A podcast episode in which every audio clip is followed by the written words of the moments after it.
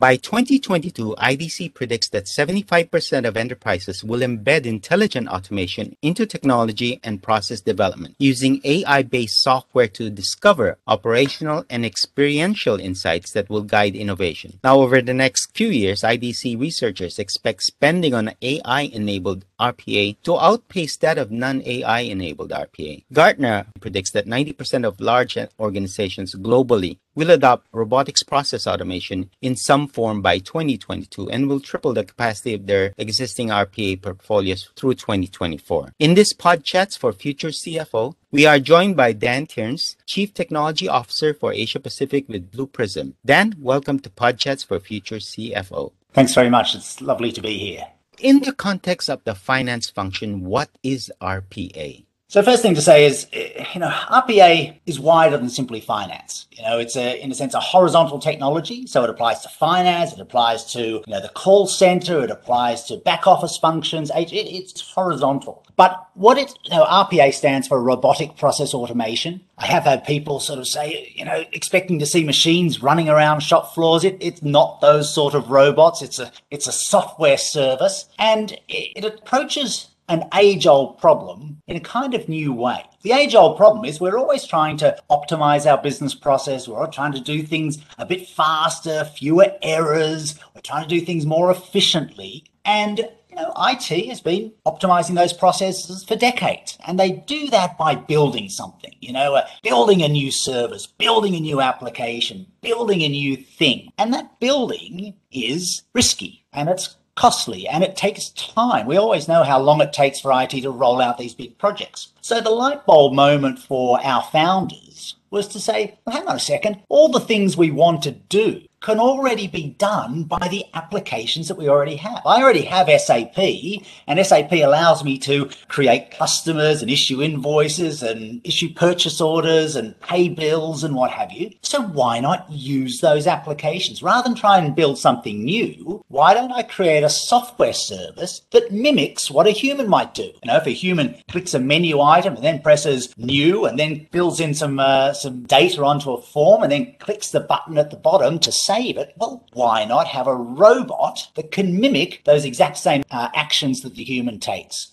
And that way I'm automating and I'm optimizing, but I'm not having to build something new and all of the time and effort and, and risk and, and cost that that takes. And so that was kind of the light bulb moment. How do I build a software service that can mimic a, a human, can understand what's on the screen, what does the form look like, what does the page look like, what does the window look like on the screen, and create this process, in effect, this series of actions actions, series of activities that my software robot does, really, as I say, mimics what a human does. That's the premise behind it. When you take that concept, then you start saying, well, you know, a lot of the things I do is laborious work. I produce an end of quarter report. I do it the same way every single quarter. Why not get a robot to do that? My bank account reconciliations really is humans comparing what's on this form here or this page here with what's on that page there. It's not a great use of a human's skill sets. Why not get a robot to do that? So that's the premise behind it. And it's been very much a, a game changing technology for a lot of organizations. The industry's had incredible momentum, and that momentum has been on the back of really some amazing return on investment that organizations realize from the use of RPA. So that's the Reader's Digest abridged version. Hope that makes some sense. But the simple thing is mimic human actions. Now, in terms of recent advances like artificial intelligence and machine learning, how are these technologies transforming the way automation is delivered or yeah, executed? Well, they're having a quite a profound impact, in fact. You know, we, we kind of compare, we've got a guy that works for us here, he's in our professional services team. He, he calls it dumb automation and smart automation. Now, that guy's never going to get into marketing because we don't really think of it as dumb automation, but, but we can certainly think of vanilla style RPA versus a more sophisticated smart RPA that's making use of AI and other complementary technologies. And it really does change what you can do with RPA. In order to, I think, explain that, let me also take a step back. You know, the, the simplistic way of looking at RPA is that it enables organizations to undertake their workloads faster than they might have otherwise done, cheaper than they might have otherwise done, fewer errors, more efficiently, all that sort of stuff. That's that's kind of a simplistic way of looking at it. But, it, but I think there's a more nuanced way of looking. And the nuanced way of looking at it is what we're providing to organizations is another style of resource. So I've got my human resources and I've got my digital resources. And each of those two styles of resources have got specific skills, you know, and, and certainly my digital worker is not a carbon copy of my human worker. You know, it's not a one size fits all set of skill. The things that humans are not good at are things that my digital worker is very good at. Humans aren't good at stare and compare. You know, they're not good at copying from here to there. We make mistakes. Uh, that's why we have the sort of the maker checker concept. But my digital workers, they're very good at that. They do it 24 hours a day, never make a mistake. On the other hand, my digital workers, they don't have any imagination. They don't have very much in the way of judgment or reasoning or empathy or lateral thinking. Those are the things that humans are very good at. And so how RPA's changed the organization is to enable these sort of us to be able to, in effect, triage our work and say, here's a set of work that is simple, run of the mill, standard, you know, the, the happy path we always talk about. Well, those sort of activities, perfect. Let's give them to my digital workforce. You know, I don't need to, in effect, waste my human skill sets and waste my human time on those simple things. On the other hand, here's a whole bunch of complex scenarios, unique scenarios, scenarios that require lateral thinking and judgment. Let's triage and, and give those to the humans. So that's wonderful. What we're really talking about is not, you know, RPA, there's certainly a, there's a misapprehension that RPA is sort of, you know, it's about eliminating the human jobs and eliminating the human workforce. That's not the case. Actually, what it is, is triaging work to say, here's stuff that is better handled by humans, more value added work, better utilized human skill sets. Great. And that's kind of the nuanced view of what RPA has given me. There's another side to it as well. And this is I'm getting to the AI. The other way of thinking about RPA is I've now got an infinite workforce. I'm not constrained by how many humans I've got in my office. I'm not constrained about where those, I have an infinite workforce. Now, that infinite workforce can't do anything. You know, it, it doesn't have, you know, unlimited skills to do any sort of task. And so if I have an infinite workforce, those, you know, workers are in effect stupid,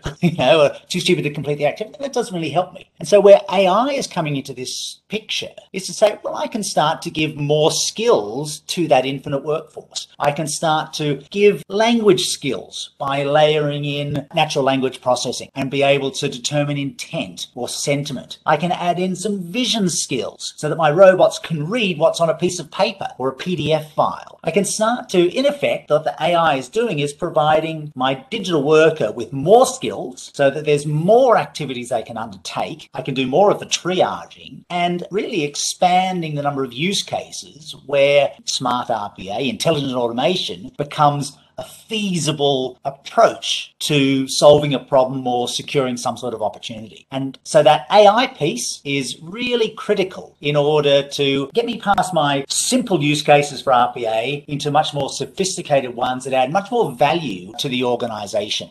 Do you see this now, this enhanced AI enhanced robots? Are they now going to cause even more concern with the human workforce? I said, oh God, now I have somebody that really knows what it, what I'm doing. I think that there will be that concern just naturally. I think that we're going to look back in a few years' time and say that that concern was probably a bit overblown, probably a bit unnecessary. You know, in much the same way as when people start with RPA, there's the concern about taking the, the human jobs, but that's not what happens. So, yes, I think the concern is natural, but I think it will end up being overblown. And some of the reasons I say that, I think about my infinite workforce again, and I think it's very much tied into this. When I start saying infinite workforce and what could I do if I had that infinite workforce, workforce. The solutions that companies are thinking about are not today's problems. You know, they're not, it's not about improving what I already do today. It's about creating a new solution to perhaps a problem that we've always suffered from, but haven't had a feasible answer to. You You know, it's something that we always call the cost. It's the cost of doing business. I'd like to get rid of that cost, but it's the cost of doing business. There's no way to solve this. I'll give you an example, maybe it makes some sense. So we have a customer of ours who is a, uh, car manufacturer, and someone within that organization had an idea about essentially better use of data, better data analysis to come up with some new commercial opportunities. They're very sensitive, so they didn't tell us exactly what, but they did tell us that in the end, tens of millions of pounds of extra revenue based upon this smarter use of data. Well, that's nice. But here's the problem. The data was sitting in 44,000 PDF documents. 44,000 PDF documents was where that data had to come from. And they calculated that it was going to take them, they're very accurate, 20,401 person hours to open up all those documents, copy and paste the data, and put it somewhere. Now calculate that up. That's like 10 people for a year just getting the data. Now, they were never going to do this. No organization is going to go through that effort. You know, so it wasn't a case that I was using humans and then I wasn't using humans. It was just we weren't going to do it. The Blue Prism robot did it in 270 hours. And so it made something that was never going to be possible possible. And I think that's where the imaginative organizations, when they start saying we're going to use smart RPA, we're going to add in AI, they're trying to create new solutions, not make old problems a little bit better. Not, you know, it's not 100% of the case, but that's certainly where the imagination lies, right? And that's certainly where the imaginative, you know, head of the COE for RPA, that's what they're thinking about. So I think that a lot of those problems are going to be overblown. Now, I will say there's absolutely going to be a concern about the accuracy of the AI and the accuracy of algorithms, not whether should we or shouldn't we not use them. I don't think that's going to be the problem. There's going to be concern about the bias in algorithms. There's going to be concern about discrimination, you know, embedding discrimination in algorithms. We see it lots, right? We saw stories about facial recognition algorithms not accurately identifying, say, African American faces or Chinese faces. You know, there's stories about GPT-3, which is a natural language processing, having bias against uh, certain religions and the like. Those things we're going to have to police very carefully. And, and, and, I think it'll be a long time to get it right. So there will be a concern. I think it's less about should we use AI and more about can we make AI accurate enough to not discriminate against uh, people in society. We'll need to be vigilant about that. But I'm confident that we'll have the right answers, probably slower than people are thinking, and probably with less impact to you and I in the workforce than people are considering as well. But vigilance is an important word in that conversation, I think. RPA has been in the workplace for a few years now. Now, if an organization is already using RPA tools, mm-hmm. how would they approach introducing smart RPA tools or this intelligent RPA? Do they have to throw out the old one and bring in a new one or add something in there? I don't know. Well, uh, okay, so first of all, it depends on the RPA you've been using. You know, the, I think in general, if you've been using one of the, the mainstream RPA products and one of sort of the market leading RPA products, then you you are likely to have a head start and you're likely to be able to layer in your AI on top of those existing RPA tools. Certainly you can with Blue Prism. But, and there's a, there's a big but here, you know, it, it's also not just about what is your technology that you've used, but how have you implemented it and what approach you've taken to implement it. There are certainly different approaches to RPA. There's a wide spectrum of, of uses for RPA. There's a wide spectrum of problems that people are trying to solve. They're not all the same problem. And depending upon where you sit on that spectrum will make it easier or harder for you to adopt AI. If I can give you a, a simple analogy for that or an example of that, you know, there's two main styles of RPA. We talk about attended automation, unattended automation, or desktop automation and kind of more the traditional RPA.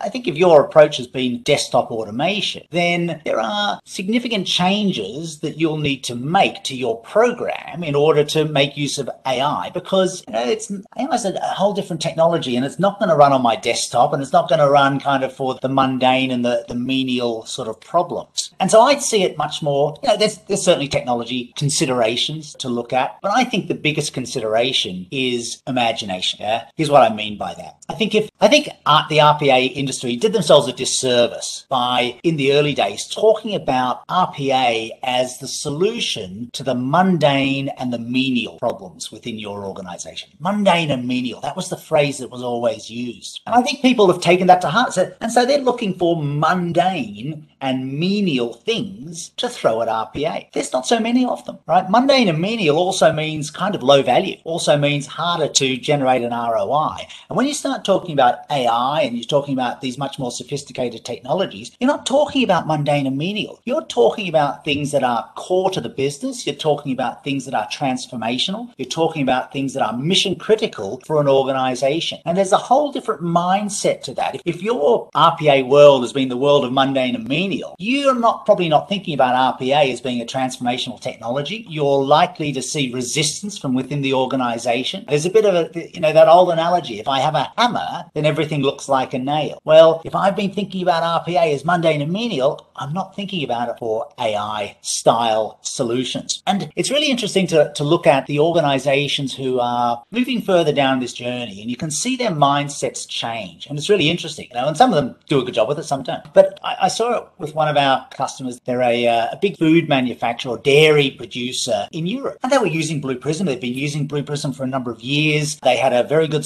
COE, a center of excellence was set up. They were called the Process Automation COE. And the COE said, well, we've got a problem because we've marketed ourselves internally as the Process Automation COE. And so everybody just comes to us with problems they see as being process automation problems, you know, the mundane and the menial. And we think we're missing an opportunity here because there's so much more more that we could be doing. The, the people, the business people, the subject matter experts that are coming to us with the problems, they don't appreciate all the things that we could be doing with AI and these other complementary technologies. So they had the brilliant idea, and I, I love that. I love the story. They changed their name. They said, we're no longer the process automation COE. We're the problem solver COE. You know? So just come to us with problems. Whatever problems you see, you come to us with problems. We'll tell you whether or not there's a solution. Maybe there won't be a solution to the problem, but we've got a better appreciation for all of the way these complementary technologies can play a role. And we're better able to say, here's how the solution's going to look. And it, it transformed their business. You know, so it's this change of mindset, this change of imagination of what are the sort of problems we're looking to solve. And, and I think that that's the, the mental leap that organizations need to make, right? That RPA is not about the mundane and menial. It's not about just the, the simple little tasks. If you want to deliver real ROI from RPA, you need to be thinking about end to end processes. You need to be thinking about processes that are much more mission critical and core business processes rather than ancillary processes uh, or sort of back office processes. Those are the, the, the changing mindsets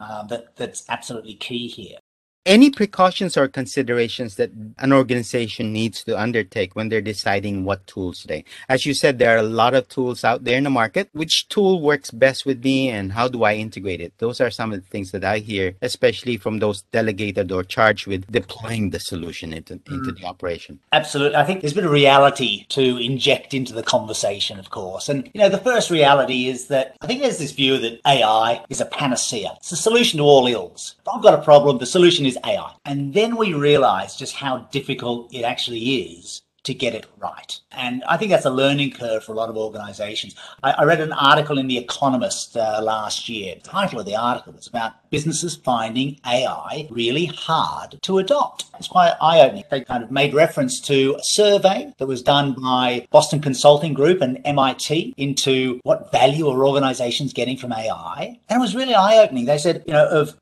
70% of organizations had failed to get any more than little value out of their AI projects. And actually said even worse, I think, that of companies who'd actually made a significant investment in AI, 40% of those companies had realized zero benefit. That's really eye opening. And the point they were making, and I think it's really worthwhile sort of understanding this, is that AI can't live in a vacuum, right? To make AI successful, you need more than AI. It can't live in a vacuum. And if I sort of talk about it simplistically, you know, every paradigm or every sort of digital technology, AI technology, machine learning technology, they all sort of follow the same paradigm. I have to source data from a whole bunch of different places, often multiple different systems, all, you know, with their independent data models, different data models, legacy, proprietary. And I've got to correlate all that together. I've got to feed it into my digital technology. That's difficult. That is very complex to do all of that. Then once I get some answer from my algorithm or technology, I've got to do something with it. Know, I have to integrate that back into the organization's processes.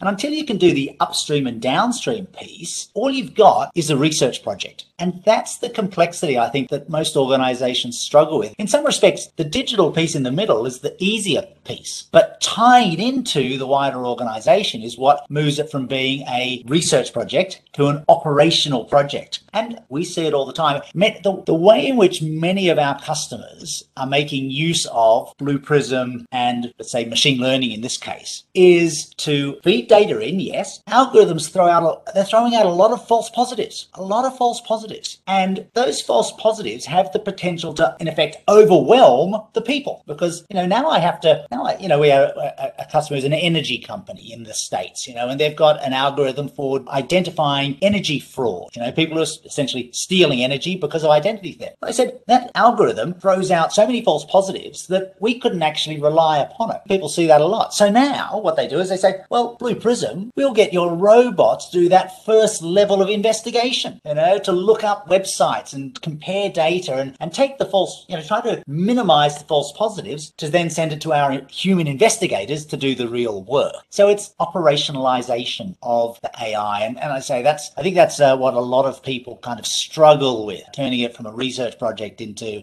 into a real project. Now, beyond that, you know, there's, there's always your functional and non-functional problems, right? You know, functional problems, bias, discrimination, you know, how is my algorithm deterministic? And how can I prove why the algorithm said that you're stealing energy and not them? You know, how do we audit that? There's all those sort of functional problems. Of course, you've got your non-functional stuff around data residency, data privacy, GDPR, all of those things that organizations need to be careful of. So there's a lot of pitfalls here. Um, and I don't think there's any one answer for everyone. But I think that if I could make this recommendation, it's the obvious one. You know, start simple, build on success. It's an obvious one. And within the context of that, I think you can say there's a lot of very good, in a sense, pre-trained AI that you can make use of. Natural language processing is a good example of that. You know, computer vision is a good example of that. A lot of the cognitive technologies, let's, let's say that the AWSs, the the Microsofts, the Googles, and, and sort of uh, you know fintech or XXX tech companies ha- have created, they're comparatively simpler than starting yourself with your own algorithms, your own data models, and what have you. And that's probably a, a good place to start, and then and then build on those successes. You know, the old adage, you know, walk before you run.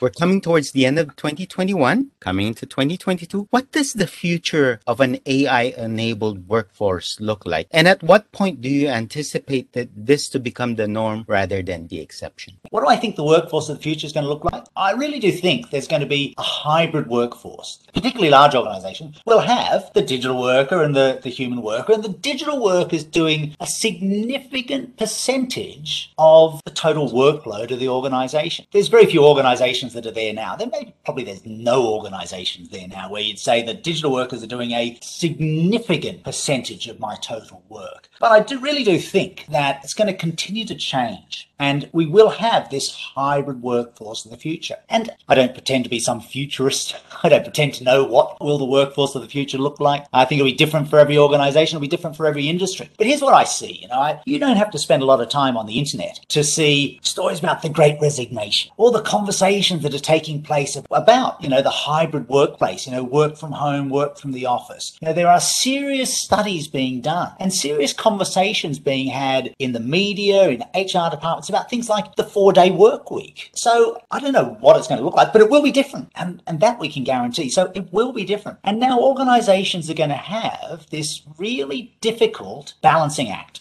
Because on the one hand, they've got the competing demands of their customer base. The customer base is asking for better service, more personalized service, more proactive service, more real time service. That's what customers are expecting. And organizations want to deliver that. On the other hand, they've got their employees. The employees are asking for more flexibility. They want better work life balance. They want, you know, a more challenging job. They want to feel fulfilled within their job. And you've got these two very competing interests. And the digital workforce really is one of the tools. It won't be the only tool, let's not pretend, but it's certainly one of the tools that's going to enable organizations to provide the better service with greater flexibility. And, and I think that's really sort of key to the workforce of the future. Now, when's it going to become the norm rather than the exception? I think there's sort of a, you know, there's kind of a, again, a nuanced view of that. In some respects, RPA, the use of RPA is the norm today. You know, you started with your preamble at the start. You started, you said Gartner have said their prediction is by 2022, 90% of large organizations will be using RPA. And, and that certainly our own experiences bear that out. So the use of RPA is quite normal in those organizations. However, it's kind of tactical in many respects. You, you certainly wouldn't say that the digital workforce is ubiquitous in almost any organizations now, and certainly not at that small to medium enterprise level, right? So the use of RPA is quite normal in many organizations, but it's not ubiquitous. It's certainly not what I would consider a hybrid workforce. Gartner's saying further, they expect that perhaps the statistic bears this out. You know, even though 90% of those large organizations are using RPA already, or kind of by 2022, they're saying by 2024, those same organizations will grow their real estate, their digital workforce by 300%. So massive growth still to come. So I would say that there's a long way to go. And I think you're looking at really at sort of five years plus before you can really say this is the norm for most organizations, maybe even longer. Um, but, but certainly for acceptance of a digital workforce as being a viable tool, we're seeing that already. The effort to roll it out so that it becomes ubiquitous and starts to do a significant percentage of the total, there's a long way to go for that. Dan, thank you for joining us on Podchats for Future CFO. My pleasure. Thanks very much for inviting me. That was Dan Cairns, Chief Technology Officer for Asia Pacific with Blue Prism on the topic of revolutionizing operations and realizing the future of work. You are listening in to Podchats for Future CFO. As always, if you have a topic you'd like us to cover on this channel, simply email us at editors at cxociety.com. We'd also like to invite you to sign up for a free weekly newsletter so you won't miss an episode of Podchats for Future CFO. In the meantime, stay safe, have a great day, and see you on the next episode of Podchats for Future CFO. Bye for now.